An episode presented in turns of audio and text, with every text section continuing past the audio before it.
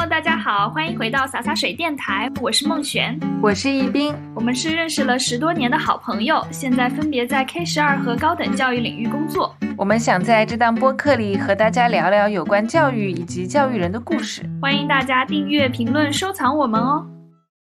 Hello，大家好！今天我们很激动的请到了一位非常有趣，然后在神秘学领域造诣也很深的嘉宾。就这位嘉宾，我们之前在听友群里面跟群友去预告的时候，大家就非常的期待，然后也很兴奋。那他呢，就是资深的塔罗师柠檬子。柠檬子他曾经获得过全国塔罗大赛前三强的荣誉，同时也是全球各个知名塔罗协会的成员。同时呢，他。也是英雄联盟联赛专属的塔罗分析师。那我们先请柠檬子老师跟大家打一个招呼。Hello，大家好，我是塔罗师柠檬子，很高兴在这里分享自己的故事给大家。好温柔的声音，对我也想说，老师的声音好温柔。对，我就觉得听到老师的声音，就感觉要开始净化心灵那种。客气了，客气了。对我先跟大家讲一下，就是我怎么认识柠檬子老师的吧。那其实呢，就是我在留学结束之后回到国内，在找工作的过程当中，其实当时是处在一个相对比较迷茫的阶段吧，然后时间也比较多。那当时有一位我的朋友呢，就跟我推荐说，哎，在上海他认识有。位有一位塔罗师在开塔罗的课程，然后他说他自己非常遗憾不能来到上海进行上课。就推荐我去看一下。那当时我正好处在一个比较迷茫的阶段，我就想说，那我与其去找一个人给我算一下牌或者占卜一下，我不如先自己去上一个课，然后深入的去了解一下他这个塔罗是怎样一个机制。同时，我对塔罗啊，包括神秘学方面的东西也非常感兴趣，所以我当时就义无反顾的、毅然决然的报了柠檬子老师的这个塔罗课。当时是一个线下课程哦，对的，对。然后我跟着老师。其实上完了初阶和进阶版的这个课程。那我觉得上完以后，自己其实对神秘学啊，包括塔罗方面认知是提升了很多。而且呢，虽然我没有走上这个占卜师的道路啊，但是我后面也给我的同事啊、朋友啊，比如说一斌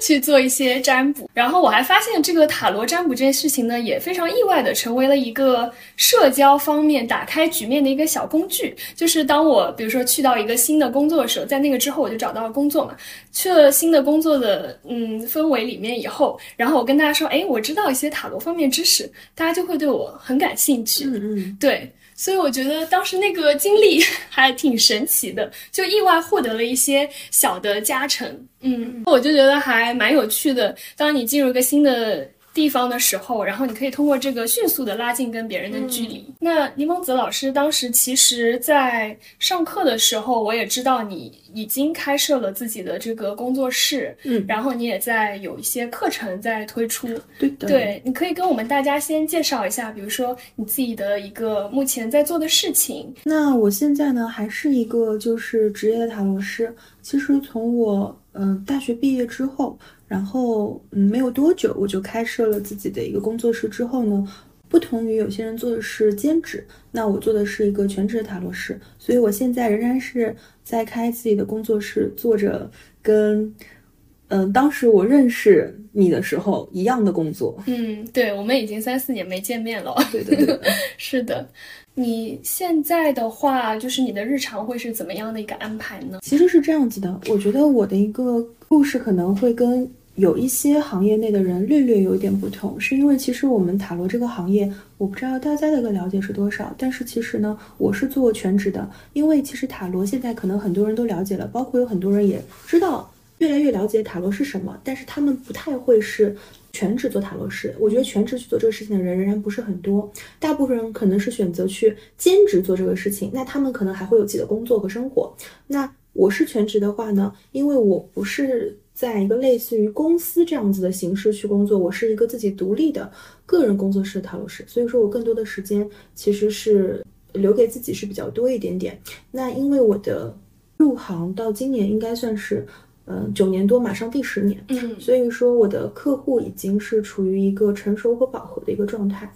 嗯，在这样子一个情况之下，我每天的工作可以跟大家讲讲。其实塔罗师的话是等客人的。我常常跟自己调侃啊，就是我不知道你们呃，你们可以这么去想象，我很像美甲店的老板，也很像那种真的是服装店，或者说是开自己心理咨询室的。我们往往是要一个等客人去上门的一个状态，包括客户去预约和咨询我们，因为我们这种行业势必不可能，就是你不可能你在美甲店，你主动去问客人说啊，你应该要去做指甲了，或者我们也不可能跟他说，哎，你最近过得开心吗？你要不要看牌？这都是我们不可能去问的问题，这肯定是等到。有客户说他今天有事情有问题，然后再来找到我们。那现在呢，也可以说是每天就是起床之后先忙自己的事情，然后呢等待客户的预约，然后再嗯放到一个合适的时间段，然后商量一个时间进行我们的一个塔罗占卜。啊，每天每天都是这样子。其实有些人可能会觉得属于我们塔罗师的个人时间是很多的，比如说你只需要。你大部分时间是是在 stand by，你只需要工作，可能综合来说是几个小时，或者就是半个小时一个小时。但是我们的工作量来说，不像大家理解的那样子，就是其实不是朝九晚五的，也不是有双休的。我们就跟任何就是自己开店自负盈亏的人一样，就是一年三百六十五天。其实对于我而言，我可能只会在春节的时候去休息一下，特别是大家所理解的双休日和国定假日，那可能。嗯，客户的需求，因为他们也放假嘛，他们更加想在这个时候去，嗯，看一下塔罗，更加有空。所以我们在那种节假日其实更更加忙的，等于我们这个工作室不是像大家想的那么稳定，嗯，就是每天会有多少多少人来看，嗯，真的有可能一天，比如说某一天特别特别的忙，会有五六个预约，然后也可能会有一天从早到晚，哎，今天就是没有人想看塔罗，这样的情况也是会发生的。那哪些时候会比较忙一些？嗯，这其实比较难讲，但是通常来说，像是我是有线下门店的，那双休日，比如说周六和周日和。国庆，然后五一这种有假期的时候，往往我们线下门店预约会多一点，因为大家都有空嘛。嗯，通常来说，工作日的晚上是会闲一点，但这个说不好，就是像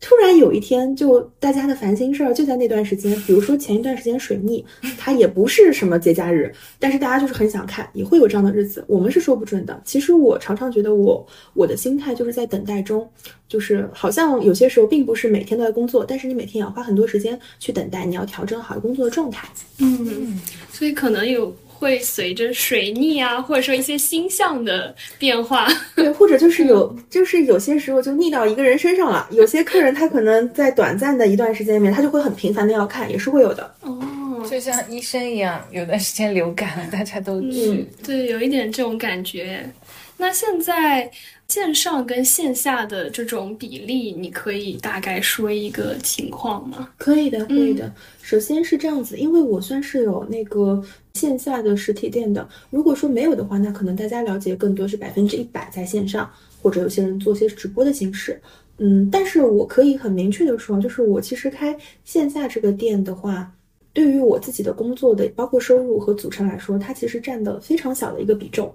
嗯，也是因为我很多老客，他们是想要有一个面对面的体验，然后特别是一些在上海的客户是希望能够抽牌的。我的客户的比重应该是十九比一吧，就是百分之九十的人绝对是选择用线上这样一个形式，因为他们不在上海，也没有办法轻易的过来。而且因为我入行入的比较 早一点，我可能在我十九岁的时候就学这个了。那个时候大家都是线上占卜的一个形式，一百个人里面可能九十个人是线上看，十个人是线下看吧。嗯，那可能也还是因为我，我觉得这还可能是得益于我做了大众点评，不然的话，可能连线下的这些人都找不到。因为我其实之前开的是一个在街边的一个沿街商铺，这是你知道的。然后在二零年的时候，大家是经历了一个疫情，然后疫情的时候呢。都不太可能上街，这个是我的一个沿街店铺，既不能选择开店，然后就放那边空放，大概有半年左右的时间，所以我后面就是搬了一下工作室，搬到一个写字楼里面来了，所以它就更加。但是不得不说，如果说在当时的情况下，沿街店铺的生意是会比嗯工作室在在写字楼要好一点的，因为沿街店铺真的还是会有。虽然少，还是会有人推门进来要看的。但现在工作室的话，可能就是像老客、熟客，然后推荐人过来比较多一点点。那嗯，现在也是如此，就是线上线下还是线上看的，就是占大头。嗯，对。我也是感觉更隐秘了。对，就是如果你今天不告诉我这个，包括你在公众号上其实也没有写具体的地址，就是你如果你今天你不跟我说的话，那我还真不知道。最老的老客大概有多少年？八九年吧。其实是有我一入行就认识的客户，到现在我们还是已经不叫是客户了，我觉得算是比较朋友的这样子一个关系。因为我可能做的是一个比较回头客的生意会更多一点点，就。其实非常明显的是，我觉得像是我教学生也有一个感受啊，就是有些学生可能是像是像你一样是兴趣去了解他，你不太把他真正的当做了你的一个终身事业或者兼职去做，但有些人可能是会想把它。转化成为一个终身的，那我就是肯定我我做了这么久，我肯定是要转成终身的行业，所以我比较珍惜我在这一行业里面的一个工作，包括说是口碑，所以我基本上这里的老客是占比较多的，认识我这里可能五六年以上的客户占了百分之三十到四十，然后你说最久的客户就是从我。大学里面刚开始学的时候就认识的人，一直到现在。但现在可能就是因为我觉得人的喜怒哀乐是一段时间一段时间的，可能他经过了那段时间，我真觉得大家不找我来看，有些人变成了朋友，跟我聊聊天，这种情况是很多的。嗯嗯，我们其实今天。要去问柠檬子老师的问题还是非常多的，因为我们在来之前跟我们的听友也收集了一些问题，然后再加上我们自己的问题，就大家可以感受到我们前面的问题列表是非常的长。对，那我们今天其实。主要呢还是分为两个部分，一个部分就是说，大家对于应该来说是外行人，或者说曾经有接触过塔罗的人，他对于塔罗的一些常见的疑问，或者说塔罗师这个行业。嗯，然后第二个部分呢，就是塔罗跟我们现在的一些社会环境的关系，因为我们发现现在越来越多的人都要去看塔罗，特别是现在年轻人，我不知道柠檬子老师最近有没有感受到，就是疫情以后，嗯，我感觉是更加的明显哦。好的，对，所以我们。差不多是这两部分的内容。我们其实首先第一个问题呢，就是说可不可以请柠檬子老师给大家科普一下，就塔罗它到底是一个什么样的东西，它的概念或者说来源这一方面的简单的知识。好。就是我觉得塔罗这个东西，其实呢，如果说真的是要往深里面讲起来，我觉得就太多了。但是可以给大家简单的讲讲我们如何去理解塔罗，因为我觉得可能大家作为中国人啊，对于八字或者说是一些什么奇门遁甲或者是什么易经，哎，至少是听过一点的。其实我觉得大家不用把塔罗太过于就是想的很神秘啊。当然，塔罗现在作为西选，可能在我们内心深处也没有那么神秘了，它更加像是一个可以跟星座一样。接触到偏娱乐性质的东西，而塔罗呢，它其实就是一种起源于西方的一个占卜的文化，包括它是一个塔罗牌是我们占卜的工具。那其实它的起源到现在呢，最最早就是大家可能去考古啊。之前我们上课的时候说过好几个起源，嗯，已经具体是不可考了。我们之前有说过有什么埃及学说啊，然后嗯法国啊，包括吉普赛人啊等种种学说，只能说最早我们看到一些塔罗的雏形，他们可能在当时十四世纪的时候就已经看到，在有一些法国的一些纸牌游戏，哎，就比较像塔罗牌雏形了。但是呢，我们在学习中也发现，我们没有必要去讲它的一个起源，因为当时还有人说，哎，那可能也长得比较像。我们中国唐朝的那个叶子戏，那包括有些人会发现塔罗里面的一些符号学会跟那个古埃及一些文化和符号是相关的，它的具体的一个起源是不可靠的。但是我们要知道，塔罗牌的正式的定性，包括流传下来已经有百年之久了。从当时从我们现在比较流行学的韦特塔罗开始，真的已经有百年多了。那它呢，其实把它理解成为就是一个占卜的工具，我觉得是最最合适的。就像。我们中中国会有一个易经，或者说是梅花等种种方式。其实塔罗牌它的一个整体，我们就理解成它其实是一种充满着神秘符号的一个卡片，但它同样也是有它的文化和底蕴的。像它中间的一些宗教的含义，它有很多宗教的符号，包括一些炼金术的符号和它卡牌中本身那个知识，它其实是。包含着西方的一些神秘学的一些知识，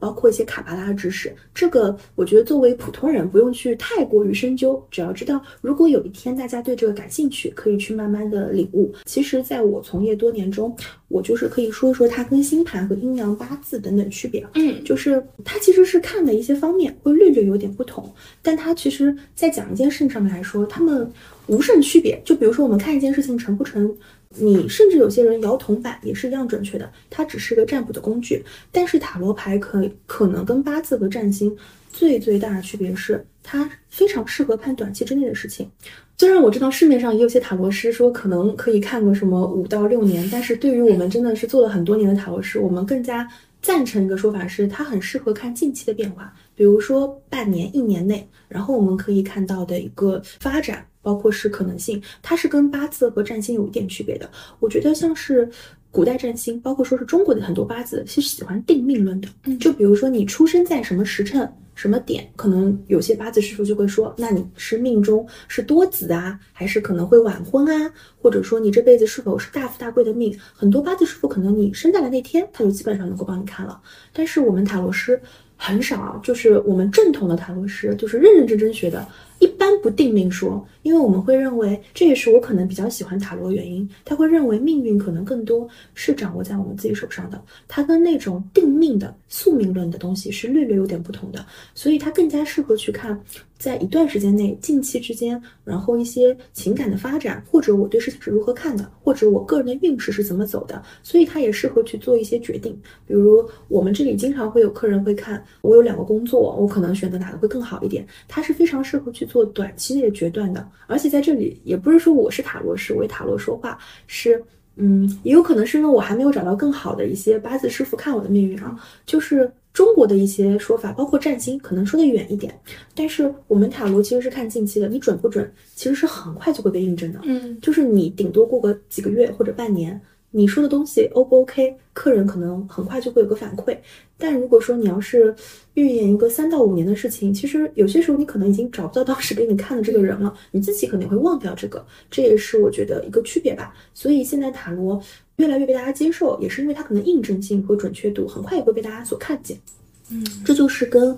我们的一个国家的一些占卜的一些小小区别。但是我在这里可以说非常有意思一件事情，它在一个，我觉得它在它在欧洲是非常非常普遍的。你说它在来源国的一个地位，就是我觉得西方他们了解塔罗牌是太。太太平常了，他们可能不会像我们国人听到你是个塔罗师，还是会惊讶的。就是现在可能我比十年前别人听到我的惊讶度略微接受度高一点了。十年前就感觉我是个异类，是个怪 胎，就是那样子。现在大家可能了解的多一点点，但是我就是在国外有留学和读书时候，他们很正常，只是会略略惊讶一下，就跟你做一个比较小众一点的工作，他们不会认为这件很奇怪的事情，是因为他们接受度够广。而且我其实，我觉得我学塔罗是件非常有缘分的事情。我当时在国内是基本上初步了解塔罗之后，因为我当时是交换生，交换到台湾去读了个大学的时候，我在那边正好有塔罗社，然后也认识了一些在台北认识了一个塔罗的老师。然后我们在了解的时候，发现其实像是日本和台湾，他们对于塔罗的认知和了解和接受度是比我们要广泛和广阔很多的，只能说他们的了解度是比我们更深一点点的。但是经过这些年，我觉得我们国内可能了解就更多了。塔罗正因为它可能现在有点点出现在我们生活中，是带有一点娱乐性质的。就比如大家也能看到很多星座，就比如星座博主，然后比较娱乐的什么同道大叔这种性质。所以塔罗可能大家虽然觉得娱乐的，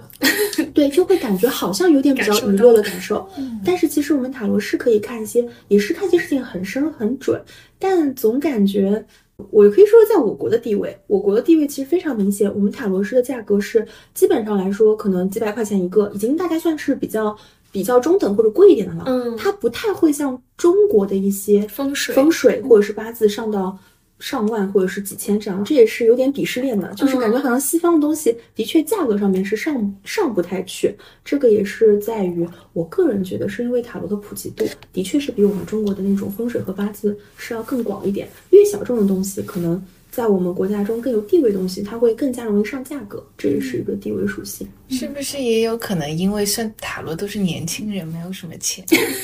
那那也是因为可能就是我们国家会觉得。就是大老板都是大事儿，对吧？你这个办公室怎么样了？你今天要给小孩取个什么名字？那肯定还是中式比较多，这种比较容易，还是在我国心中，这种中式的比较容易上去价格。而塔罗的话，是因为大家发现它的一个普及度真的会比较广一点，而且你学过塔罗会发现，塔罗是一个入门，不是最难，它要精通和擅长是件非常困难的事情。那可能你可能你随便买副牌。或者你都觉得自己可能看看说明书都能讲了，大家就会对这个东西有点祛魅，就觉得好像哦没有那么神秘，所以可能也没有办法上太高价格，这也是其中一个点啊。当然，我也认为从我从业到现在来说，我也是不可能去要一个天价的，因为我认为我们能给到大家的也就是这样子，我也不是什么定速明论的。嗯，觉得他们那一个派别的可能讲东西的时候也会更加的笃定，就是他会用一种这样的形式让你觉得说好像就是这样子的。我觉得心理上的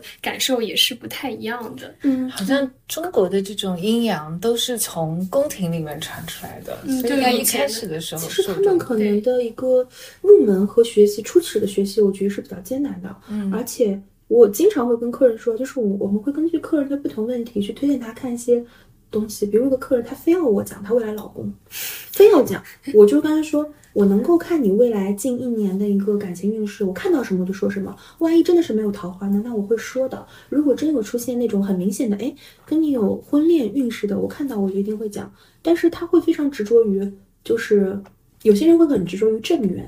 也会很执着于一定要跟自己结婚的这个对象，但其实我可能做命理这一行越久，我越是对正缘这个词，我这样看到可能有人比较关注正缘这个问题，跟大家说，就是你们如何去理解正缘？如果你们把结婚既等于正缘的话，那我知道大多数人是这个意思，那我可以给你看，我可以给你看你牌中有没有出现婚恋属性的一个人，但是。未必啊，就是未必结婚就是正缘。很多人结婚不是指幸福，并且现在这个社会也有很多人不是只结一次婚，真的是可能之后再遇到更正确的一个人。那我是不认同于结婚对象是等于正缘的，但是可能很多人对这个是有自己的想法，所以他们会比较想要去看到类似于未来的老公，或者说是他一定要看到。嗯，甚至他有些时候会希望我跟对方讲讲对方的容貌样子。我说牌中能看到，我一定能讲。嗯那他可能再问下去就要问姓甚名谁了，就年纪几何。然后我就说，有些客户的需求其实是不是我们塔罗能够去解决的？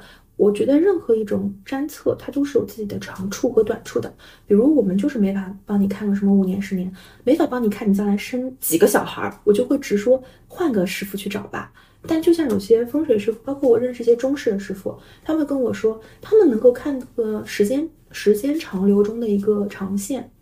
但是他们没法去看当下此时此刻非常细枝末节的对方的心理的想法、比较和变化，这也是我们不同流派之间的擅长之处。我觉得是要有点像因材施教吧，看客户如何选择。对，对你刚才讲说其他的中式的从宫廷里来，我就让我想到最近看那个《封神》的时候，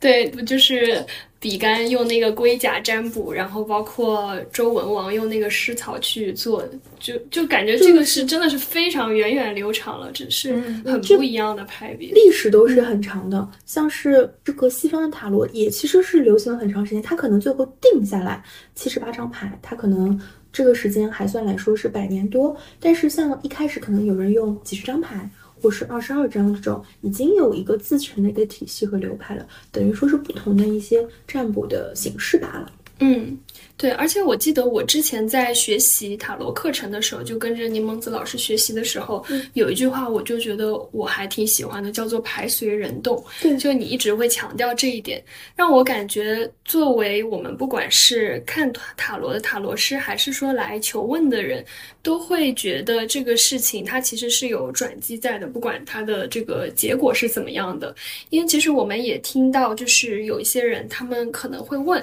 诶，那比如说你算出来的这个东西跟我当下，因为你刚刚说他大家接受到的那个反馈，它其实时间是很短的嘛。嗯，如果跟我当下不是很符合的话，应该要应该我们要怎么样去看待？我觉得这个问题也是很多人想要问的。就比如说，如果他算出来可以复合，但是他其实最终没有复合，哦就是这个两个当中对预期跟结果不是很一样。这个我觉得对这一点，牛王子老师可以讲一下塔罗当中的一些偏差。这个其实是非常，哎，我觉得其实还非常常见的。我在这里说一说，其实你说算出来的结果跟实际有偏差，这其实就是讲白了，就是有些人会觉得你算不准这件事情。就是我在从业生涯中，包括我能够吃这口饭，那我肯定是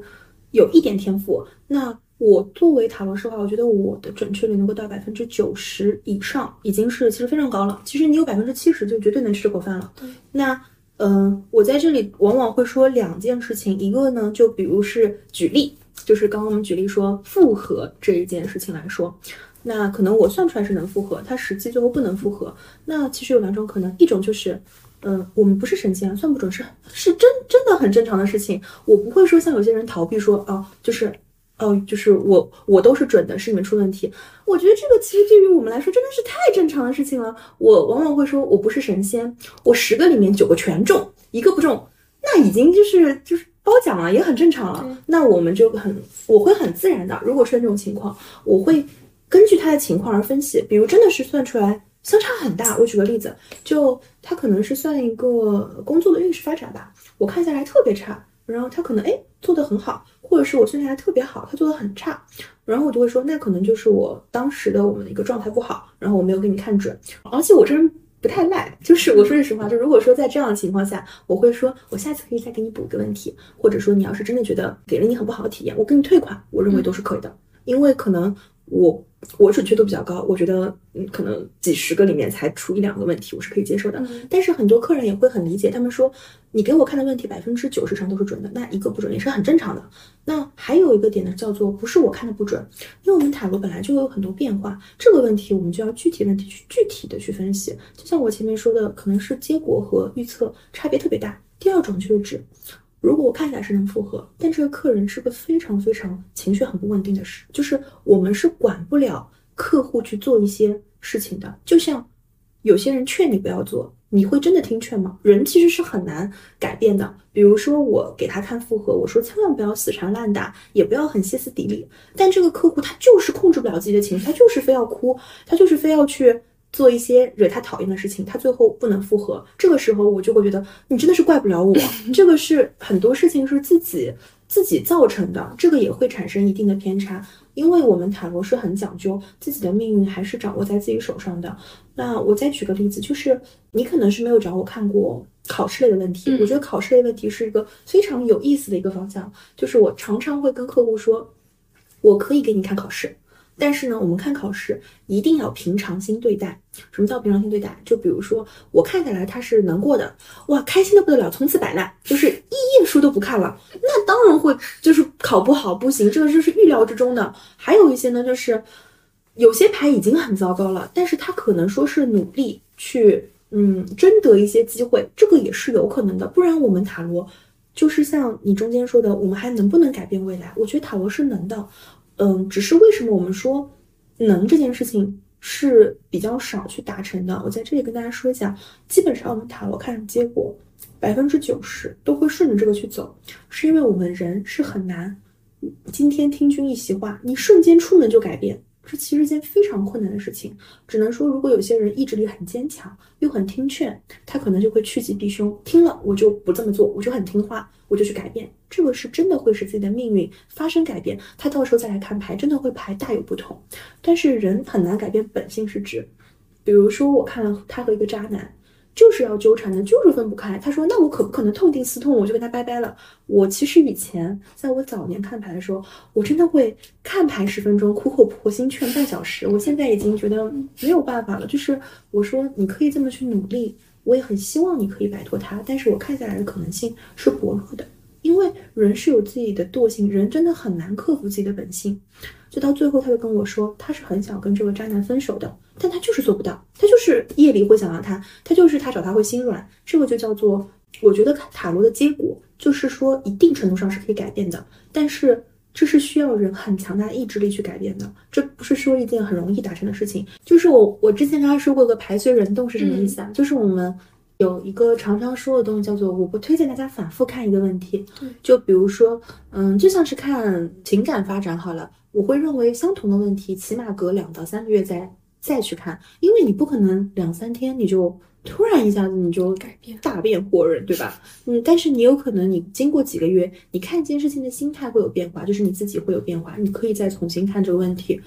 嗯，这个也是我们常说，如果你总是想要揪着一个问题反复占卜的话。其实不是代表着你觉得这个问题不准，别人给你讲讲的不准，而是你没有办法接受这个结果。嗯，就有些客人他只是不能接受我不能跟他复合，或他只是不能接受我为什么就得不到他，他会反复看。这个时候我们就觉得重复占卜是没有意义的。嗯，就他内心其实已经预设了一个结果，嗯，其实我我我觉得到现在都很都很普遍，就是很多人来看牌，百分之三十人其实对自己的这个结果是非常有预测的。就是他们知道怎么样，包括我们塔罗常说准不准，除了那种真的隔两三个月之后来给我反馈说很准的，也有很多客人他们当下觉得很准啊，是因为他们会讲中一些心态，比如说他想不想做这个事儿，他喜不喜欢这个人，这个也是我们能够当下看、当下给出反馈、他给出判断的一件事情。正好也是想问，就说如果遇到，就像你刚才说的，他对自己的结果是有预设，然后他就是不愿意接受这个结果的话，嗯，我们该怎么办？对，是你们会有一些怎样的方法？是就劝他，比如说，哎，嗯就不建议你再看了，还是 可能不同的塔罗是有不一样的一个说法。可能我做的比较久，我就会说。就是我看起来就是这个样子的，我真的会这样子，就是我不会说顺着他的心意去讲。我知道有很多，特别是可能像比如说有一些小红书或者是抖音，有一些人在那边直播看牌，然后有就是有观众下面说了个什么什么问题，嗯，他一开始讲，观众说，哎，你说的不对，我跟他现在不是这样相处的。我见过好多人会瞬间改口，说啊，那可能是我们刚刚看下来有个地方没看到，我现在跟你这么讲是怎么怎么样的？嗯，我觉得其实。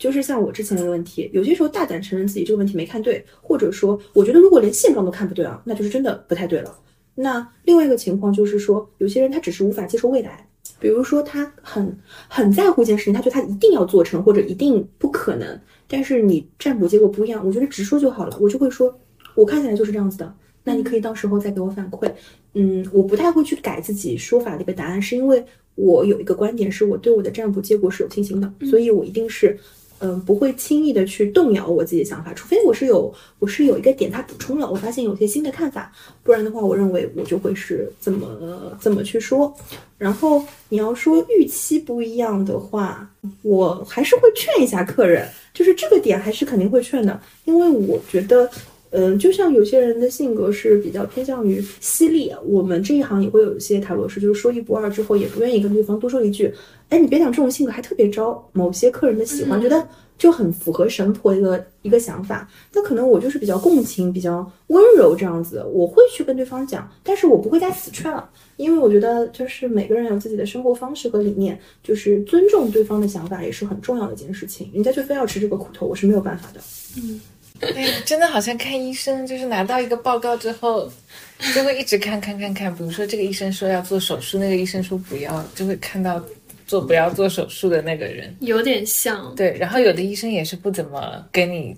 多说的，他就说你就做。嗯，所以其实刚才柠檬子老师也说了，有一有一大部分的时间，就最刚开始你做的时候，一大部分时间你是在劝人家，是不是？其实他塔罗跟那个心理咨询，它也是有一种共存的一个情况。有的，有的。其实像是哦，现在可能已经没有什么三级、二级了，但是我都好考了一个三级的塔 三级的心理咨询师的一个证书，是因为我们当时做这行，有很多人还是会去。了解一点心理咨询的一个内容，嗯，但是我其实是不太认可大家觉得部分的塔罗师是陪聊和心理咨询，我觉得这个是对我们这个职业蛮玷污的。它只会存在一些三脚猫的塔罗师中间，因为，嗯，在这里我也可以跟大家说，就是如果说是在听播客的有一些人，如果你们将来就是遇到一些塔罗师问你们疯狂要背景，就比如说他希望。你把你的现状讲得一清二楚，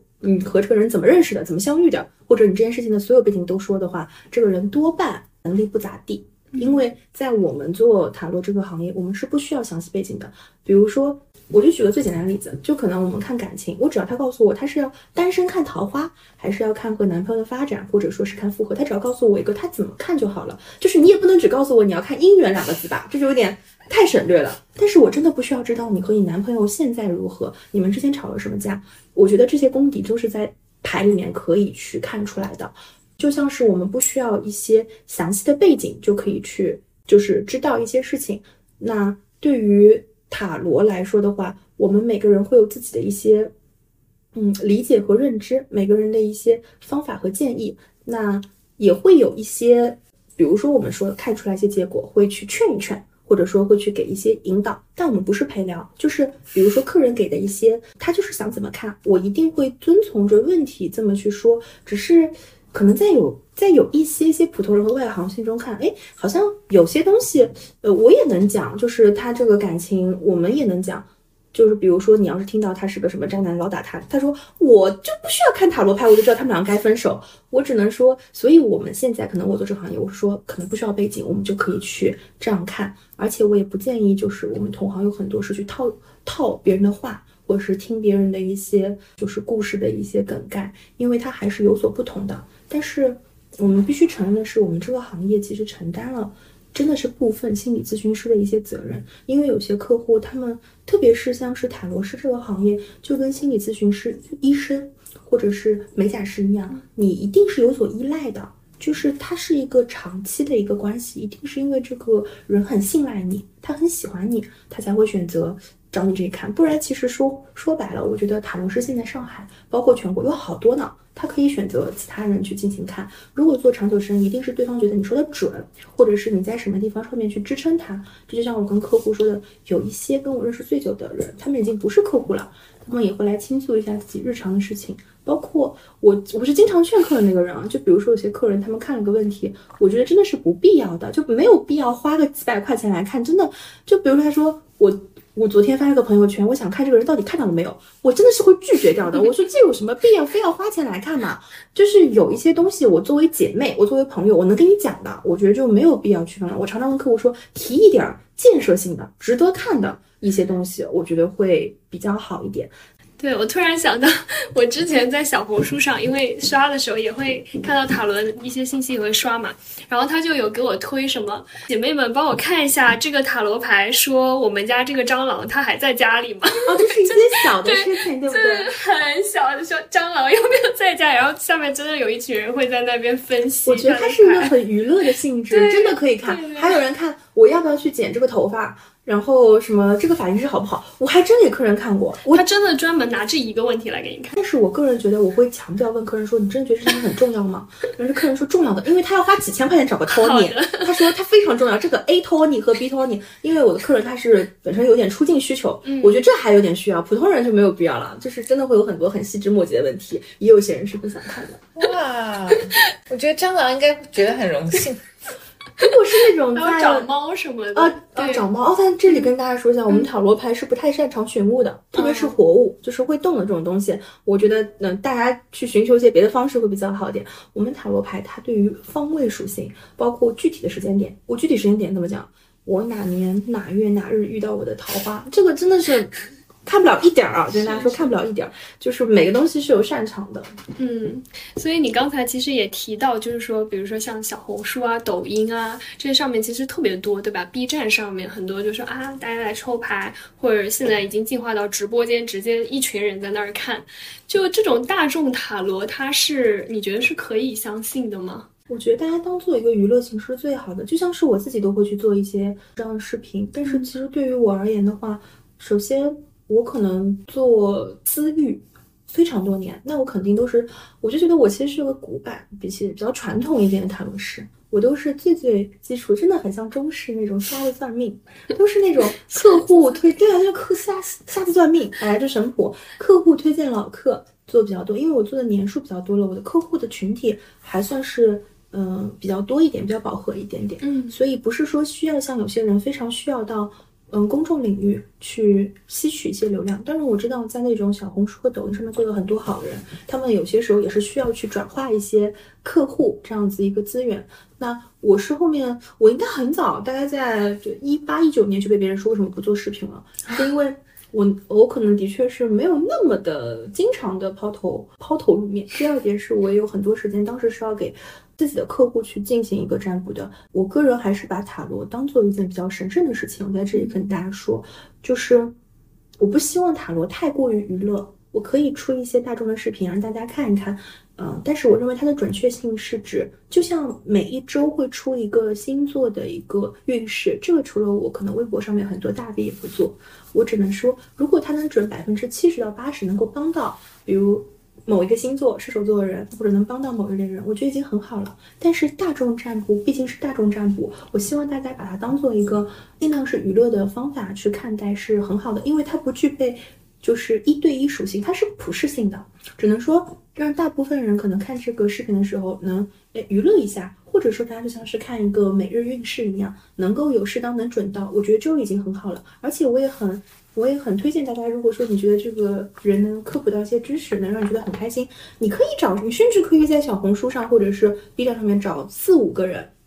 你就发现，哎，他的一个大众占卜好像跟你比较比较契合。那你就看吧，不花钱还能够看到一些东西，能帮到你都是很好。我觉得除了做的很 top 顶流的那几个人，剩下的很多塔罗师可能跟我抱着一样的心态，就是我们这么做是为爱发电的，也没有任何收益，就是发个视频给大家没有任何收益，但是能让我的老客户知道我在。第二点是，哎，也不用花钱，可以看一看，比如说有没有什么。最近可能比较操心的事情，真的真金白银花个一对一占卜，可能有点舍不得。但平时想看一看，我觉得是合适的。但是它的准确度大家就不要苛责了，因为它就是一个娱乐属性的为主。如果说你们能找到一到两个人准的，就是比较契合你的，我觉得就多看看他的视频就可以了。嗯，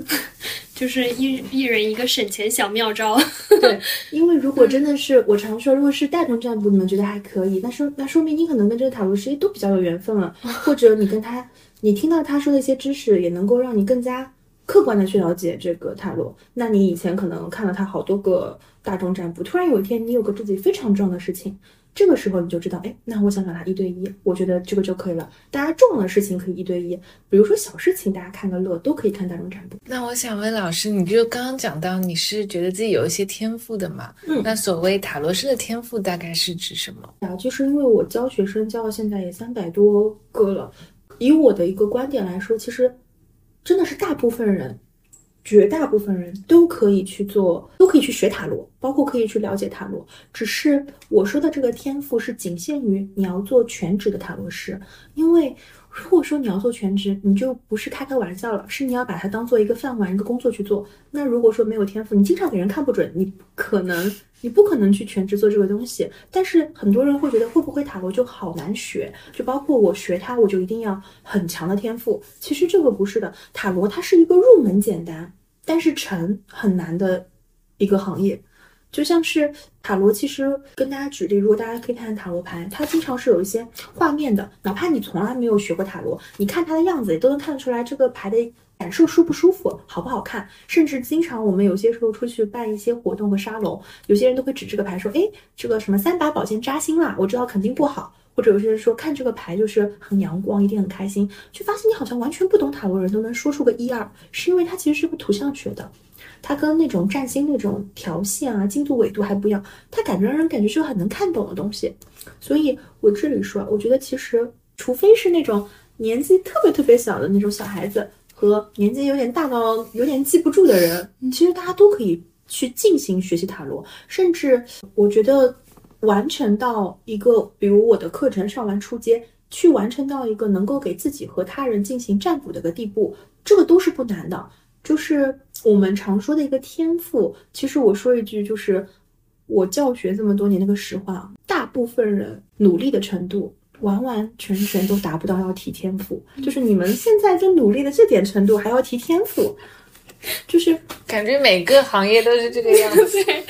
就是说个实话，是你可能连这张牌，我举个例子，很多人会说，哎呀，我可能没有看准，就是因为我没有天赋。但是如果说我作为老师，我说，那我问你，宝剑八长什么样子，你能回答出来吗？他可能都要愣在原地，就是因为他对于一些牌，他还没有吃透。为什么他会特别想速成？这也是我们行业中有有一些人的一个现状。他上来会特别着急的跟我去说：“老师，我就是想学塔罗赚钱的。”所以我就是觉得他可能想说：“哎，你看我有没有天赋，或者怎么样？”他们其实会很想快速的去做变现这件事情。但我觉得塔罗其实是个终身行业，就是哪怕到今天，我们都是愿意去听一听不同塔罗师的一些意见，包括是想法的。那。其实，作为学习来说，如果你是个普通人，是真的完全不需要天赋的。甚至，如果你只要肯努力学习，我举一个比较极端的例子：但凡如果说你真的是一个，我们说天赋是什么？我们塔罗有分洗牌、抽牌和解牌，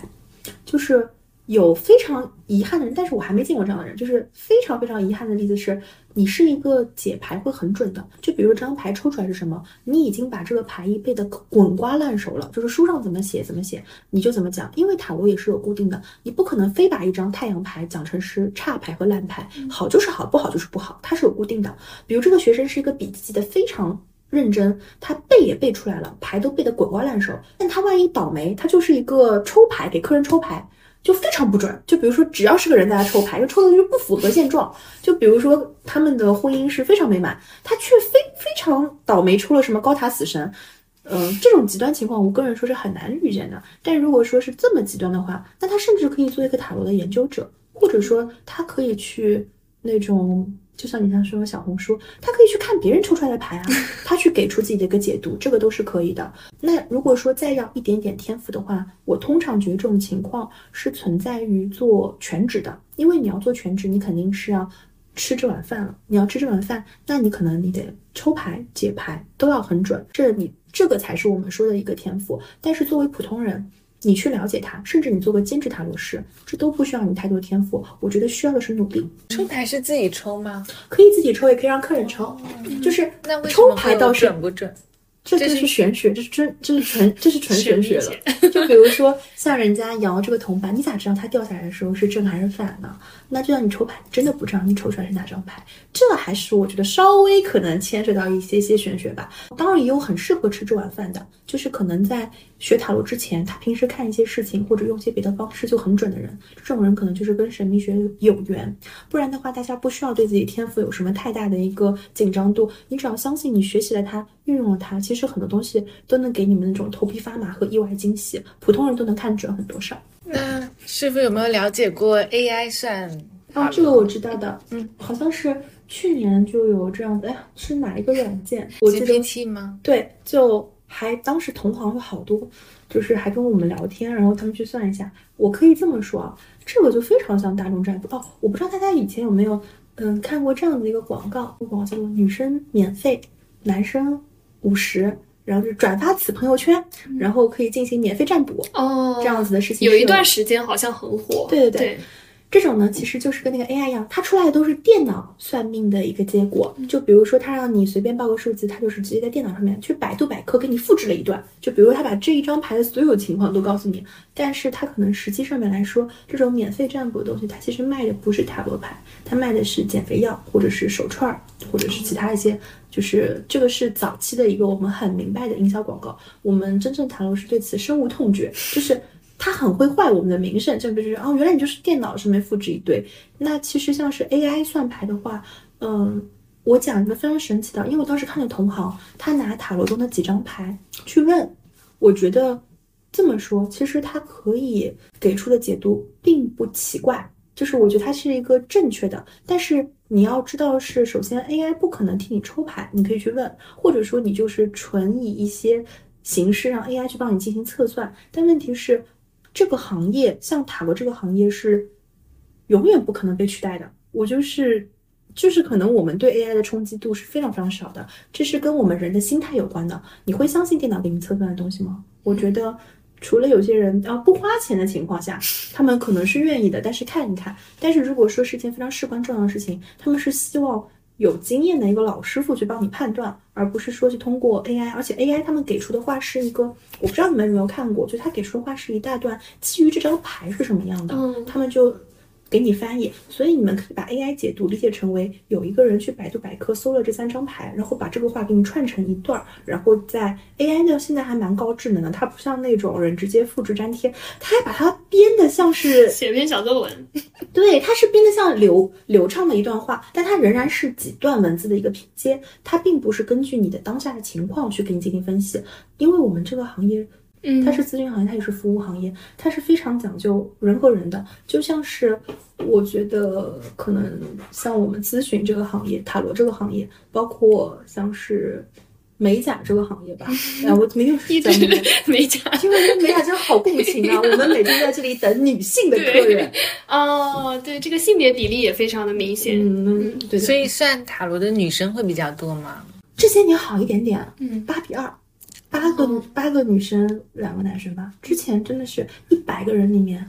可以说吗？这段可以说，可以一百个人里面九十九十个是女生，然后呢五个是 gay，剩下五个是直男的比例。嗯，哦，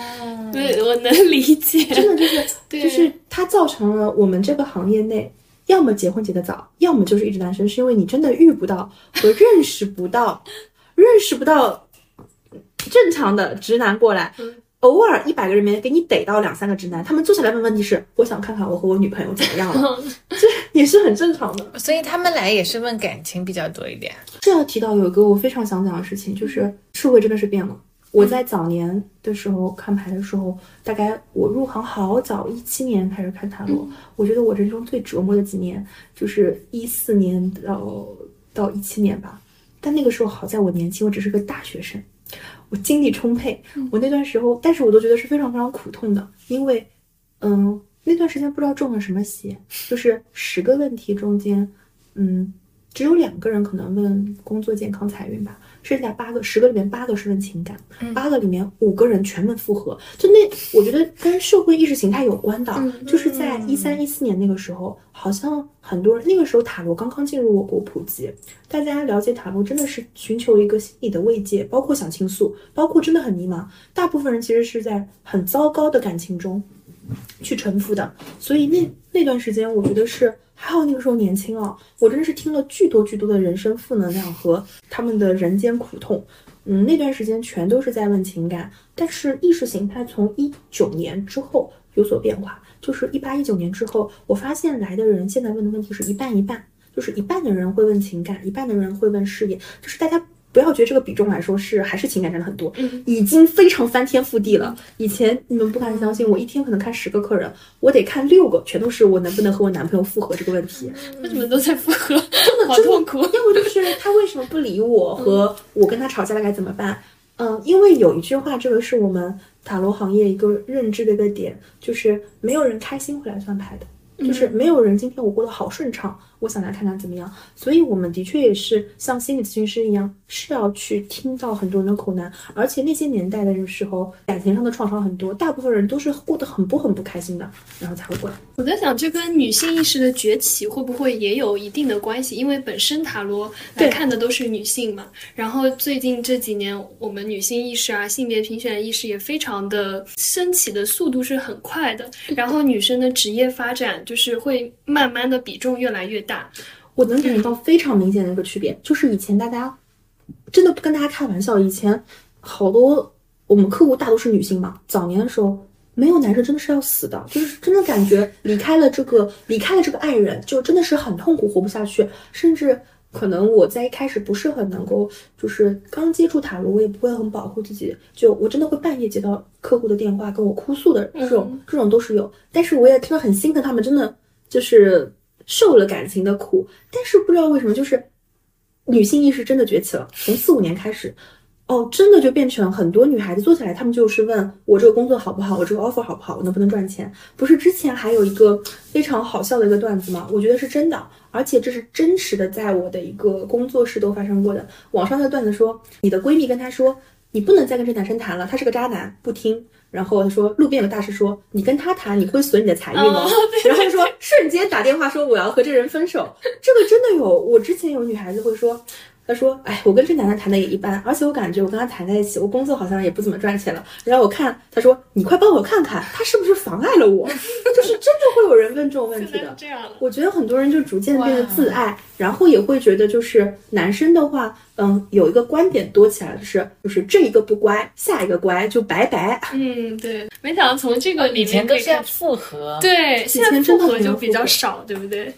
真的很少，我很快乐，我非常的快乐，就直接拜拜，哎，真的就是不乖就不乖，我就拜拜。对，现在很多人是这样子的，而且有些人不再把感情作为一件要生要死的事情了。就之前很多人可能会在情感上面真的是那种会很痛苦哦，当然我不乏现在还是会有一些在感情上面很痛苦的一些人，但是的确比之前是少了很多很多。嗯，现在特别是女生问情感和财运、问事业的，不问爱情的人还是很多的。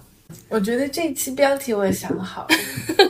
对，就其实对于女生来说，这是一个很大的改变。嗯就整体包括，虽然你可能就没有在工作领域跟大家一起去工作，但是你是完全能够抓到这个社会发展的整体的现状的。嗯，那其实柠檬子老师自己也是作为一位女性的创业者嘛，你自己感觉你在做这个行业当中，就我们讲的直白一点，就是说大家都会问塔罗师赚钱吗？他是怎么样去赚钱的？有哪样一些方式？这个方面可以给我们科普一下吗？可以的，可以的，跟大家说一说我们塔罗师赚不赚钱。就是我是非常认同一个观点的，除了我塔罗是有一定的天赋，包括我的确在早些年是非常非常的拼命和努力之外，我一定是踩到了时代的红利。当时选择了一个在国内非常新兴的一个行业，就是我能做这个行业，不是纯粹是因为我完全多牛逼，我个人的努力，我认为是能够让你长持续性做下去，包括能让你出头的一个方式。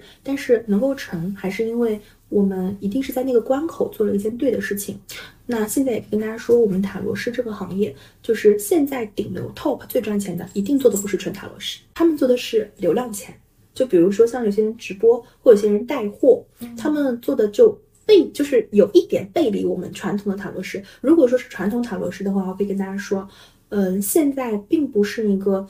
大家了解它越多，我认为不是一个全部适合疯狂去入这个行业的，是为什么呢？因为你了解的越多，有些人觉得它没有门槛，基数大了，但是牛逼的人只有这一些。比如说我入行入的早，我经验累积的比较够，我看的比较准，然后大家可能会选择我。但如果说你今天你新入行，你怎么让别人相信你看得很准？你怎么把你的定位和价格卖很高？你也可以吹自己牛逼，然后给自己定个很高的价格。可是我我常说这是一个终身事业，它不是只做这几个月就不做了。我之前也经常有一些嗯、呃人会问我说，塔罗师是不是很赚钱？我怎么看到好像身边有什么朋友突然一下子也学塔罗了，好像也做起来了。我会觉得，我说那你就观察他的朋友圈，你看他是做了半年、一年，还是做了个十几年，就是或者说做你做个几年一直做下去，你会发现这东西是有点点。嗯，三分钟热度的。如果有些人他只做它，就是说，哎，我今天是个，我今天学了，我是个塔罗师，我做它几个月，证明如果想拿它做快钱，我觉得它是很难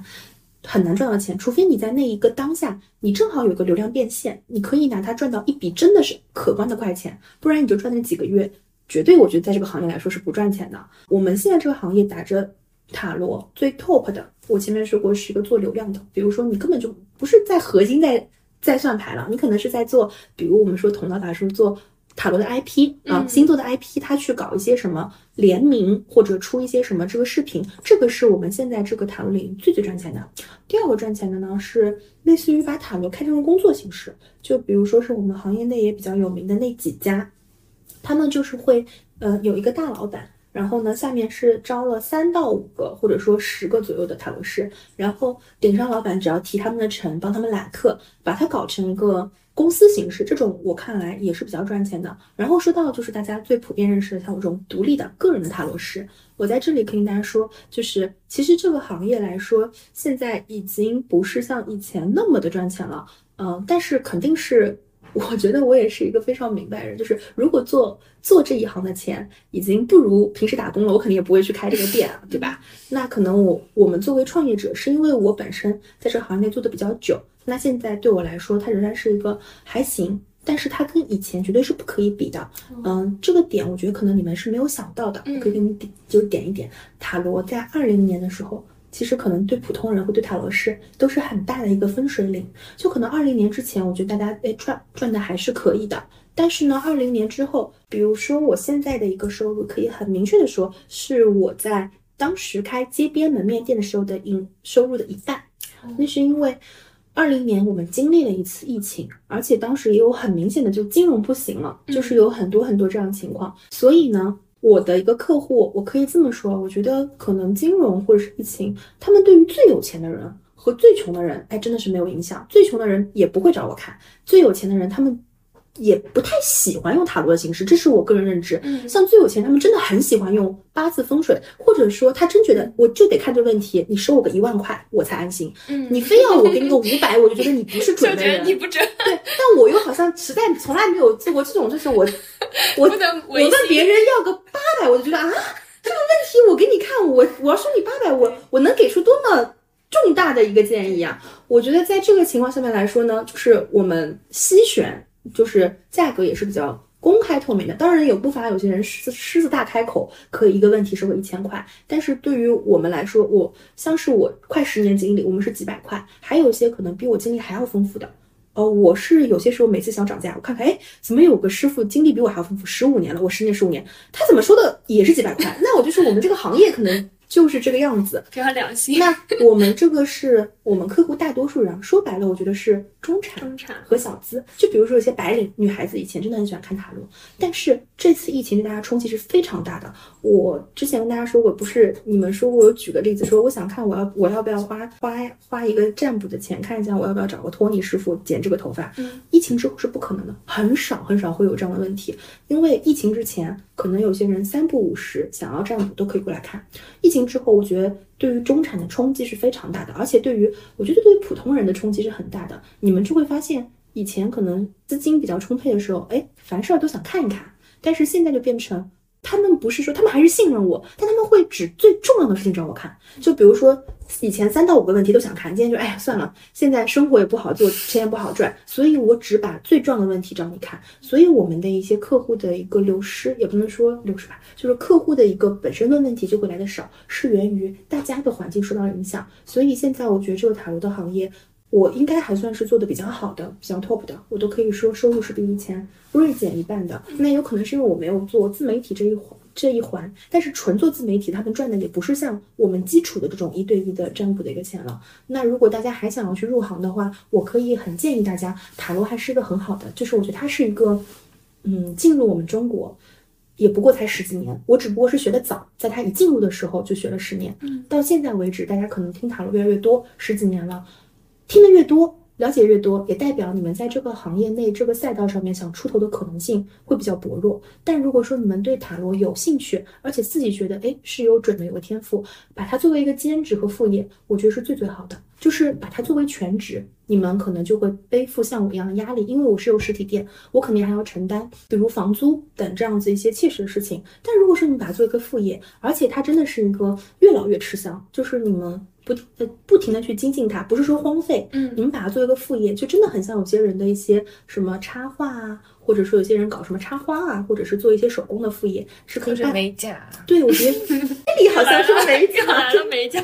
我觉得是可以伴随终身的。所以现在我也常常跟我的学生说，你们可以先去做。塔罗师做做一个副业，因为现在的 A P P 其实比我们当年要多很多。嗯，像我们当年学塔罗的时候，我是还在豆瓣开帖嘞，就是帮大家看，然后当时也是累积了我好多客源的。现在已经不用我们那种古朴的什么贴吧、豆瓣的方式，现在有 A P P 是不是什么测测或者是什么占占星猫？或者说是像小红书，就很多人会说什么，有些人会打赏我九块九啊，然后说，哎，你们帮我看看。我觉得如果你们掌握塔罗这个技能，嗯，不要把它特别强大的作为一个自己的一个全职压力之前，甚至我的学生很多有做兼职，每个月赚个几千或者是小一万的人，还真的是大有人在的。到你们什么时候，你们的副业稳定的？我个人建议，稳定的半年、一年都超过你的主业了，且不是超过一点点，是超过很多的话，你们可以考虑要不要全身心的去做这个全职，因为全职一定会投入到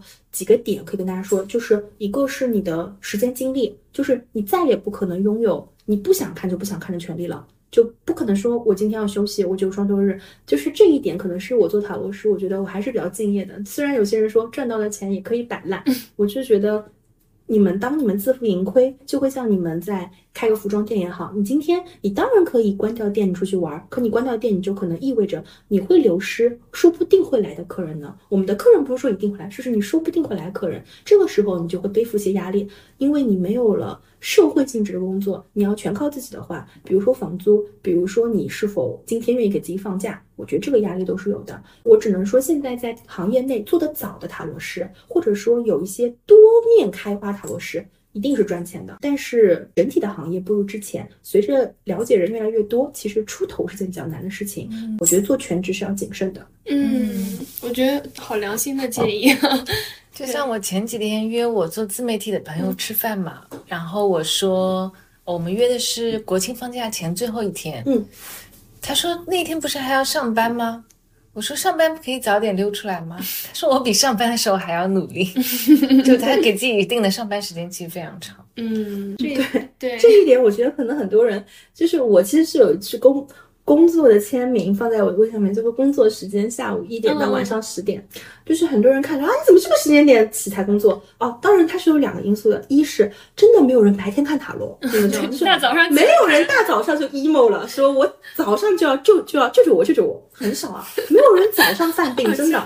没有人早上要看牌的。我们塔罗师的时间点真的好多好多都是八九点，甚至有些人夜里十二点。我以前早年看牌的时候，我觉得这是一个很不好，大家不用跟我学，就很辛苦。那个时候夜里三点钟，万一我没睡，他问我柠檬子你要看吗？我真的会从床上爬起来给他看，是因为我那个时候也比较好强，我会觉得我没有选择了社会工作这条道路，那我就一定要对我自己创业这条道路，我希望做得好，不然就是辜负了我以前在大学辛辛苦苦读了这么几年书，然后也辜负了就是。我曾经爸妈会觉得，哎呀，那我可能自己做工作也做得蛮好的。我觉得那我就一定要在我自己选择的事业上面做好，就半夜都爬起来，那真的非常非常痛苦。然后我后面就改成了，真的是到十点之后就下班吧。然后这个就导致，我举个例子啊，就是有些人可能会说，你不是每时每刻都在看吧？你可能下午三点钟有个客人，你看到四点钟，你可能五点看到八点，你中间有很长时间其实是空的呀。他说，你空你不就可以看手机了？我有次真的是对我朋友讲的事情，他说。我感觉你很清闲啊，你你也就是跟别人咨询的时候很忙，在这边看。你平时空的时候，你还可以看电视呢。他说：“你们不懂这个心态吗？就是你要预备着来客人的时候，你不可能玩得开心。就像我以前喜欢打王者，我后面说算了，不要再打王者了，因为你就卖队友了。万一客人来了，你怎么可能把这一盘停下来？所以我真的最喜欢的游戏就是种田游戏，比如说玩动物动，我玩动森。”玩什么那种种田的新露谷物语，就是随时随地可以按暂停的游戏，我觉得还可以吧。但是你会觉得，比如说我今天是要上班的，你玩的就不会很开心，你就会觉得哦，我原来今天都是要等客人的，我随时随地是一个在准备工作的状态。那就像是我觉得这一点心态是我改变了，因为以前太多把自己的精力全奉献给自己的工作中。我举例啊，就是在早年开煎饼店的时候。如果如果我朋友对我说要出去吃饭，我其实以前那段时间会就是觉得，如果吃饭的这个时间，比如说六点到八点，我能在家等客人，说不定有客人呢。就是这不是说一定有客人，是说不定有客人，我都觉得好像很值得。包括出去跟朋友吃饭的时候，我可能还要回回店里面的一些客服的消息。但是我觉得它其实对人的一个社交或者生活一定是透支的。嗯，那在这样的情况之后，我觉得好在疫情啊，疫情使我的客户减少了，也让我找到了生活的真谛。就是我个人觉得是对的。就是你如果说像我现在跟朋友出去吃饭，我就会觉得不看手机了。我觉得不会死的，你们就是半个小时得不到这个问题的答案，真的不会死的。但但只能说，我以前很服务至上，我觉得就是差几分钟都不行。但是我觉得人要有自己的时间，然后也跟客户预好预留好个时间。就像我同行，我之前有塔罗的一个师傅，他说他现在已经变成六点钟必下班了。他说他说之后的事情也可以明天再看。他说我们如果说为神秘学付出这么多，因为他说他可能是开公司形式，所以他赚的钱和流水一定是很多的，他不是个人的，他就会觉得一定也要找到自己的生活，而不是说那么的忙碌。所以我觉得。这些行业里面，就是看你是怎么个取舍吧。如果你们真的有一天要做全职塔罗师，你们势必会损失一定的社会关系。就是除非啊，你们是选择到一个公司里面去给一个塔罗的老板去打工，这个肯定很好，大家都是正常上班。但如果说你做的是独立的塔罗师，嗯，我觉得有一种情况可能会做得好，你是一个本身精神就很饱满的人，你你很喜欢旅居，很喜欢拍些视频，你当然可以过得很好。但是。这个呢，我也可以说，我认识的同行，哪怕是龙女，她在视频上做的很好，她也跟我说，她之前的社交是很少的。嗯，就是毕竟我们这个行业，大部分其实真的只要个手机就能存活，你都不用见活人，你可以别人一直一直这样子去进行你的工作。所以，呃，我觉得它其实会让我们。缺失一定程度上的一些人与人非常紧密的一些联系，那我们这个行业中的确单身狗，然后很难脱单的人也有很多很多，这也是一个其中的情况吧。嗯，我觉得现代社会对于塔罗师是有误解的哦，就是这一个点可能讲出来是指，我觉得女孩子会善良好多，也会理解很多，但是呢，嗯，我能感觉到的是个社会的变化，就是。早些年，大家对于塔罗师的误解真的是你不务正业，或者你在做一件非常古怪的事情。就是在早些年，我的朋友甚至不好意思跟别人介绍，就是比如说我的闺蜜不好意思跟别人说我是塔罗师，啊，就是我我的妈妈和爸爸，他们也是我可能开店了，我真实开店两三年之后，然后看到我上电视，看到我上节目，可以很骄傲的说，就是我女儿是做塔罗师，她是哎，我爸会说做生意的，他如果真要问是做什么，他说嗯是做塔罗咨询，做的很好的，但是呢，在早期的时候会觉得是在做一个有点奇怪的一个工作，并且。我可以跟你们讲，我之前是有相亲过，有个非常搞笑的一个经历。这个经历是说出来你们可能会觉得难以置信，就是我们我相亲，别人问我做什么，我说我是塔罗师，然后他说塔罗师他不知道是什么，呃我我我听到这里我本来还挺开心，说哦那看来是直男，不知道挺好的。我也不希望对方是一个跟我一样在神秘学签的。然后他就搜了一下塔罗师，他当时抬起头，他表情非常的震惊，然后他就说啊。你是算命的，然后我当时想说，我很难跟别人讲塔罗不是纯算命这个形式，你要讲讲这整个播客的内就容。太麻烦了。然后，然后他过了一会儿，他就是，他说他后面停了一会儿说，请问你爸妈怎么会是同意你去做这个行业啊？然后我跟他讲了一段心路历程，讲了我其实天哪，怎么怎么怎么做，而且我说我在这行做的挺好的，并且我现在爸妈还是一开始不认可，他可能后面觉得哎还是很骄傲很认可的。然后他就说，虽然你可能这行做的挺好的，但我觉得你为什么不找个厂子去上班呢？我当时听完之后我说啊，找找个厂厂子去上班，然后他价值观不一样。嗯，他会觉得这是份不正经的工作。他对的，他的原话就是，他觉得这是一个，他可能没有说出不正经几个字。他是在厂子里上班的？对啊，他在厂队上他是在普通公司里面哦工作上班的。他甚至会觉得，就说了，就算你在这个行业里面做得很好，他可能觉得你不如在一个普通公司当前台，因为他当然肯定是因为这个相亲男的，就是有他的问题比较严重一点点，然后他可能甚至他不能理解我这个，他可能也不能理解网红，比如说有些。网红 vlog 博主做的非常好，可能年入百万吧，在他眼中觉得也是一个，可能他也觉得是个不稳定、不正经的行业。不是说不如体制内嘛？对对对对对体制内对，我觉得这个是有可能的，就等于说，早些年对于我们的误解是特别特别大的，就会觉得你做这个东西有点太过于冷门，或者说就觉得你是个神婆，或者觉得真的是会觉得我是在做一个不太正常的一个工作。对，但是随着这些年，所以还是感谢塔罗普及了，嗯好像好多人就能够更加理解它是一个咨询行业。只不过现在他们会听说我是个全职的时候，惊讶一下，就觉得好像还会惊讶。还是会有人会稍微惊讶你，哦，可能会好奇一点点，但是不太会像以前那样，嗯，比较惊讶和不礼貌了。就是我觉得会对他的一个包容度和理解度高一点。嗯，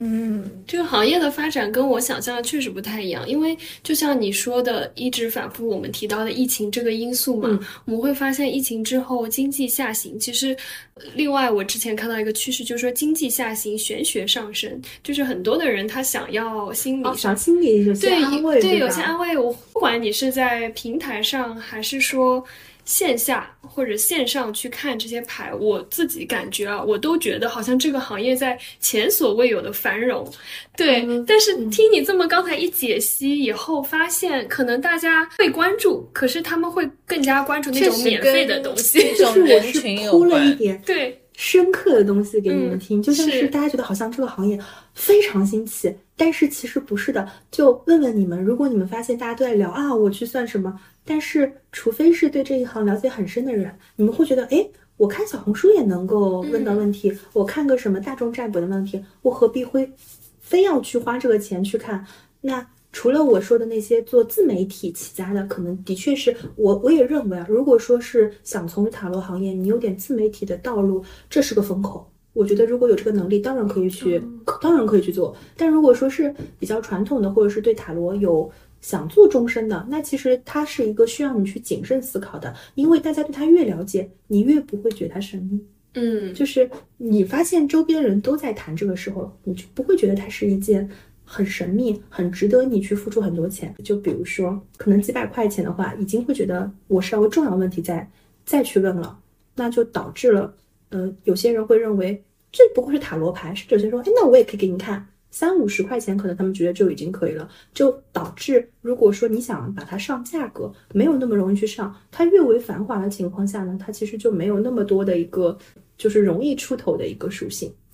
是不是可以理解为，就是这个行业的下限其实被现在越来越多的这个媒体媒介的方式给拉低了，就是进入场的这个券，它其实变得更加的便宜了。对，所以说，就像那个商业里面有个模型嘛，嗯。就是它里面有一个有一个维度，就是准入门槛，嗯。对，然后它就会影响你的这个竞争的激烈程度。再加上我觉得像大众占卜这些说的话，比如说像我们其实也很火的 MBTI，对吧？对我觉得它也有一点点像占卜，因为我前面去做了一些功课，发现它也是从荣格的那个心理学对人格的特型过来。其实塔罗学跟荣格他之前研究的一些对精神啊、潜意识的这些东西都很有关。的对，我看到另外就是有一家播客，他们不是也讲占卜的嘛？他就说 MBTI 是没有业力的占卜。没有业力。哦，哦，他他说他也把那个当做占卜是吗？嗯，他其实就是一个，我觉得他已经火到非常像是星座了。对对对对，其实在这里跟大家讲一讲，就是星座它其实非常科学的。就比如说像是神秘学来说，大家现在觉得什么你射手座，我双鱼座，这是个非常明显，就是像是你是什么血型一样刻在这里的一个谈资。我觉得如果塔罗再继续往下发展，说不定有一天也会变成，哎，我今天看了个塔罗，我们对这个有有一些了解。但是星座这个点呢，它其实是脱胎于西方的，就是西西玄的占星学。它其实是一个非常非常深奥的，就像我们现在说的一个，就比如我是射手座，它只是讲我的太阳星座是个射手座，而真正的占星师，他不是就是看你的出生，你是什么时候，你就是什么星座，他是要根据你出生时间，精确到分秒，然后去看你每一个星盘怎么落的，所以这也只能说是，我觉得它是一个占卜的一个娱乐化和大众了解度。就现在大家不会觉得星座神秘的，对但是占星其实它说深了，还是一个非常非常神秘的东西。我觉得跟塔罗一样，可能随着越来越了解，大家觉得塔罗也不会那么神秘，但是最深奥的或者这些问题，它仍然是另外一个领域。嗯，但我我们就发现，确实是像你说的一样，像那些星座的，比如说中运啊，嗯然后月运啊，现在真的好好赚钱。然后以前都是免费的，现在比如说你打开都会需要收费，吗也会对，因为公众号现在不是出现了一个收费的功能嘛？我发现我之前有看的一些，然后他就他写的很长很长，然后他已经开始收费了，就那种感觉。那他会不会就是前面一月份现在也不收费，然后后面是 没有，他不会把那个 他应该不会，出来他。应该不会完整的给你看到对，吧？他前面就是讲一个大环境，比如说像你说的水逆啊这些东西可以放在所有人身上，然后后面一个一个星座的它就会放在后面。对，我觉得是个方法，就是这是一些人能够想到的一些方式，但是我觉得可能就是不同的流派有不一样的一个看法，就是在我们可能做私域比较多的人，其实有些客户相反来说是不会喜欢我们做太多娱乐的。我举个例子，他们不会希望我们去搞直播，因为首先你要是搞直播，你所看的那个价格就肯定跟你完全一对一私密环境下聊的不一样。可能很多人说你给我个刷个什么小礼物，嗯就几块几十块我就能给你看了。而且其实你在那种比如说在娱乐场场所下面讲的话，导致客户问你的问题不会是隐秘问题，因为他会在他可能会在直播间被别人听到，所以他可能问的问题都是那种比较比较可以拿出来场面上面去说的。但是这也会让你的一些，比如说你的老客或你一些私域的客户会觉得，就是你怎么可能会会用一个这么便宜的一件事情再给别人看？他们会觉得你掉价。这也是我觉得这是不同流派的一个感受。但是我觉得它是一个形式，就是反而有。有一些愿意去做，可能能力不怎么样，但是愿意去做那种流，就是流媒体的，我觉得其实是挺赚钱一个方式。如果说有人可以在这方面去搞一个商业形式的话，我觉得可以。就希望如果他一开始没什么能力，我们常说你看个两三年，这个能力也就上来了，这是不同的形式。那可能有些做私域的话，为什么我们不愿意把它搞得太过娱乐化？是因为我们客户会希望我们永远秉持一个专业度。如果我们太过于娱乐，他们反而会没有那么容易相信我们。嗯这也是我们这个行业的一些困局吧。就是，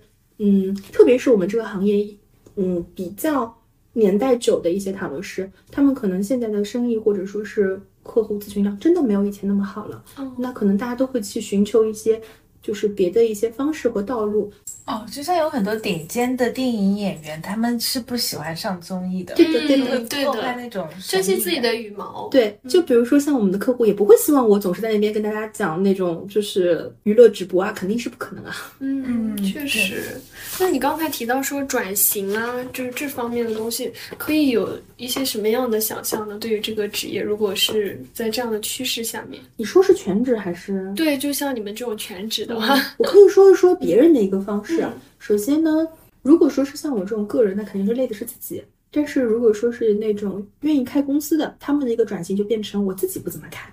然后呢，我让下面人去看，然后他会比较容易去转成开课，然后就是他的主业可能就从一对一的咨询变成开课，或者说是转转成身心灵的导师。还有一些我的同行，他直接跑上了自媒体赛道，就是比如说像是 B 站非常出名的龙女塔罗，她以前也是就是我们的同嗯我的同学，然后她是她当然也有一对一的占卜，可是她的确是在直播和视频上面做的非常好。有些人会直接从就是塔罗，如果我觉得如果能够吃就是流就是自媒体这碗饭的话，转过去是很好的，因为它其实是一个时代的风口，它会做一些视频，能够有更好的一个知名度。那我觉得有些人是去转成这个方向，甚至还可以去带一些美妆，然后有些人会去做一些联名的香氛，哦我觉得这个也是有有一些人会他会去做的，因为之前我说 B 站有他有出过一个塔罗牌，我不知道你们了解没有 B 站出过一个塔罗牌？B 哦站还出过那个，就是我到时可以给你们看，还有他的香薰都是有塔罗的元素的嗯，就比如以前我跟 B 站人还聊过，他们也希望能够给到一些建议，这个都是现在有很多媒体，嗯，你们可能了解一下，如果说是。愿意往自媒体那边，或是愿意去往媒体那边深耕，他有好多合作机会。像是有一些彩妆，他特别喜欢，就是出一些类似于星座啊，星座和塔罗，嗯就像以前我看过，我还买过个智优泉的塔罗的盘，啊它会根据圣杯和权杖出。其实这个元素是越来越多融合了。这是这一块呢，是给一些愿意去接触一些媒体、美妆，或者说是做一些香氛，或者是做一些各种服饰的人这样子去做的。这是我见过的一部分的转型，就是做媒体，然后做公司。嗯还有一部分的人的话。这个我只能说，如果是做全职，我们不太会转到不做这个呀。嗯我只能说，嗯就是你要我说，我可能将来有一天，我我可能会看的量会有所减少，但是我应该这辈子都会是做这个，因为这其实除了我工作之外，除了除了就是每天要看特别多，让我觉得特别累的时刻，我觉得它其实是一个。我喜欢的一个东西，那我肯定，如果说我三五天不看，我肯定还是会觉得，哎，我怎么没有看塔罗牌？我会难受的。所以它肯定是我一个终身要做的事情。可能我们的转型，这个就太多了。我说，如果不以塔罗作为目的的话，有些独立的塔罗师可能会去做自己喜欢做的事情，嗯，比如有些人会旅居，或者有些人会去开一些类似于和茶道，或者是跟中国的一些禅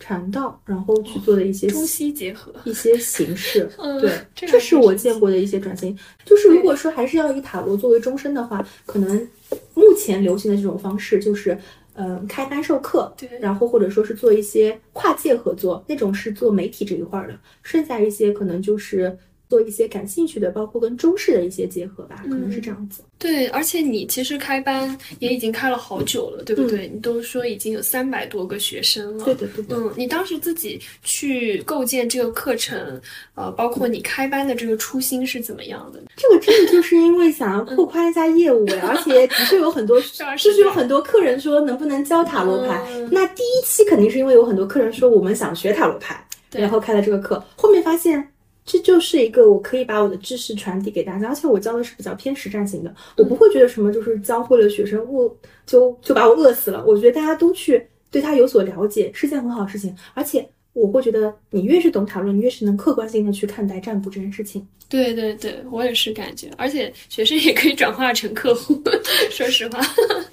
那师傅，我还很好奇，你们不是有那个团全国塔罗大赛吗？嗯这种是比什么？我当时那一届，我已经好早了，一七年的那个时候，其实塔罗是件比较难比的事情，但是他们的第一对吧？但他们会设初赛、复赛和决赛，但是我觉得他的初赛是非常有意义的，他的初赛会考你基本功。就是我举个例子，就是就就像你出生在十二月，我出生在十二月早期，那就是一个射手座，这是肯定的，这是个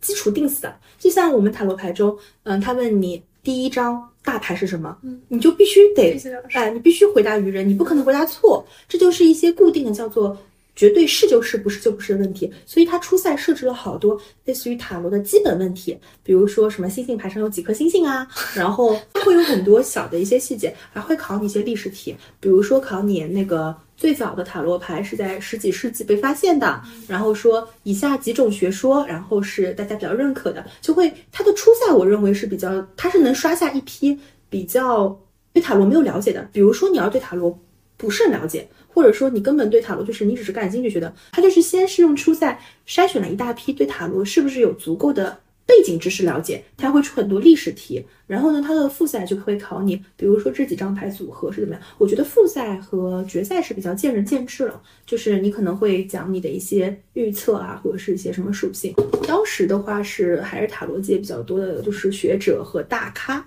他们会去做这样子的一个比赛吧。我觉得其实他最他最最有一个鉴别能力的还是初赛，当然也有会有一些后生，当然可能有些人他们没有得到会酸啊，或者说有些人也会平心而论说，其实像玄学东西打分是没有那么说客观去去评判的，所以我觉得大家对于这种大赛来说的话，还是给自己刷一个经验，或者说有一定的认知就可以了，不是说非要抢到就是多少多少名。但是我在这里永远觉得就是。嗯，不是说我们入行久就永远是，就是准确率说是最高，就是我们肯定是经验是足很多，那肯定比起别人，那可能十几年经验会会要有很多的一个就是优势处吧。但是也有可能有些人入行就半年，他看得很准，其实也不能说以年限来来去定一个人。就还是挺天赋的，是不是？我觉得这一点上还是有那么一点点，看看有没有这个缘分吧。是不是塔罗师的话都是女生比较多一点？呃，女生多一点吧，男生也有的。而且我个人觉得男生的塔罗师很吃香哎，因为有很多女孩子看牌的时候，他们会跟我说想就是想去选择一下男性的视角去怎么听的。这个我觉得也会有，而且也不知道是什么奇怪的事情，占星师男生很多。对对对，是不是占星要用到一些算术、啊、对对对数理？它是两个方式跟大家讲的非常好笑的事情啊，就是我们塔罗界是有句话的，我是学过占星的，但我觉得我占星是没有大成的，就是它的一些理念真的跟塔罗师是两两条路径。就比如说塔罗，它会用到很多感性的，然后一些思维的，包括直觉力，然后你的一些艺术性的解读。但是占星的话，它的经纬度是真的是定死的，它该落在哪一宫位就绝对是落在哪一宫位，它成什么角度加加六十度、三十度就一定是这样的。它很理性，它很偏理科思维。然后我们之前有一次我们同行在聊天，然后我就是我我的老师也说，他说啊，嗯，他说不用遗憾，伟大的塔罗师都是不会占星的，就是他说这个伟大的塔罗师不是很容易被 AI 取代吗？啊，对我也在想，嗯也不能这么想，是因为他是用到一些理性的思维。可是我觉得不能被 AI 取代，是因为他们总是会根据那占星师也会根据客户的一些个人的经历去进行一些推演，嗯然后会点对点的去说。只是他的一个思维逻辑方式真的跟塔罗是两是有点点两个路径，所以占星师比较成名的。嗯，男性占星师多一点，塔罗师女孩子多一点，但是男女其实都有，都是有比较优秀的。嗯所以我发现什么占星星盘啊，什么八字啊，都可以用 AI 来。男生多一点。风水好像是对，大概是是男生这个好像是因为我国以前好多人传风水传男不传女的对对对原因，对对，我是这样子的觉得这个跟。历史可能也有关系。包括包括我们看那些，就是有些时候我们说八字八字师傅，他有一些呃哦，这个说这个说占星吧，就是有占星师，他们跟我说过，他说嗯、他们能够看类似于正缘。可能红鸾心动在哪一年？嗯比如他们会说可能是一八年或者二五年吧。然后我就有一次跟别人开玩笑举例说，那那如果按照你们说法，我可能一九年就结婚了，为什么我没有？然后他说，那就证明其实只不过是这一年你的结婚的可能性比较强一点，但是错过了这一年，不是说以后不能结婚，他们也只是看一个最有可能你会发生这件事情的一个年份，呃，所以我觉得这一点上可能就是不不同流派有自己的一个理解吧。可能我会认为就是，哎，就是你这这改口，你这在改口，就是本来你说什么很有可能这个时候会结婚，然后他们说这个不是狡辩，他真说可能你这年运是最大，但不是说除了这一年就不可能了。哦，还是可以圆回来。还是圆他圆回来。我觉得还是有点道理的，因为我现在我其实原来也不太相信，但是我后来发现很多医生朋友他们都自己学命理啊什么的，因为他们跟我讲，就原来我们会觉得看病它都是一个很准确的是或者不是，其实也都是讲概率的嘛，嗯，对，它它对吧？就其实是有很多类似的地方。嗯，包括我，我发现好像中医它其实跟就是八字啊，然后跟这种对，就是跟中国的玄学是有关系的。很多人会去看的。我我其实我觉得医，你们刚说医务从业者，很多人是信的，因为其实我觉得生命包括就是治病，有很多事情就是你会感觉有些很神奇的一些力量，所以我觉得不用说觉得好像信塔罗。或是信八字就是一件很丢脸的事情。有些人觉得我应该理性一点，我就应该不相信。但是其实这个想法，我觉得大家客观的去看待它。就我举个例子，我虽然是塔罗师，但是我们大部分塔罗师是不会自己给自己看的，我们不自占的，嗯因为我们我们觉得自己给自己看是不客观，不客观的人看不准。然后第二个点是，第二点是我个人这个想法，是我觉得首先每天给客人看牌已经很累了，你要给客户去做这样子一个解读，我可能闲下来时候就没有那么多想法在自己手上，就是还要给自己看一下。我很认同命运是掌握在自己手上的，而且我很喜欢，就是我个人啊，我很喜欢给生活一点惊喜感。就比如说，如果说我是相信我的占卜的，我给我自己看未来半年的一个感情运势，如果看下来不顺，我得承认我是一个人，我我肯定会开心或者不开心，或者说受到他的影响，那我更加喜欢有一点点新鲜感的这种事情会发生。就像，嗯，我不知道你们以前有没有看过一个很出名的一个综艺叫《通灵之战》，哦，通灵我没敢看。没敢看，就是那里面有有点害怕有点悬的。嗯然后里面有一个非常出名的一个，也是一个占卜大师吧，叫朱莉王。嗯他是一个又会算塔罗，也会通灵，看得很准的嗯人。但他说了一句非常在这个节目中很正能量的话，他说他是不相信什么天命的，真正的天命就是掌握在我们自己手上。嗯这个是可能是因为他是看塔罗的，他会跟我们塔罗师有一样的观点，我们真的会跟那种定命学说的人有很不一样的思维。我们会觉得很多命运是掌握在我们手上的，所以大部分塔罗师其实反而不会给自己看，是我们会相信，可能我们自己更加有把握自己命运的能力。好正能量啊！这个可以作为结尾。好，那我们今天这期好的，对，那我们今天这期就到这里啦，非常感谢大家的收听。当然，柠檬子老师的联系方式、工作室的对联系方式，我们也会放在我们的 show notes 里面。好，那大家拜拜啦。大家拜拜，谢谢。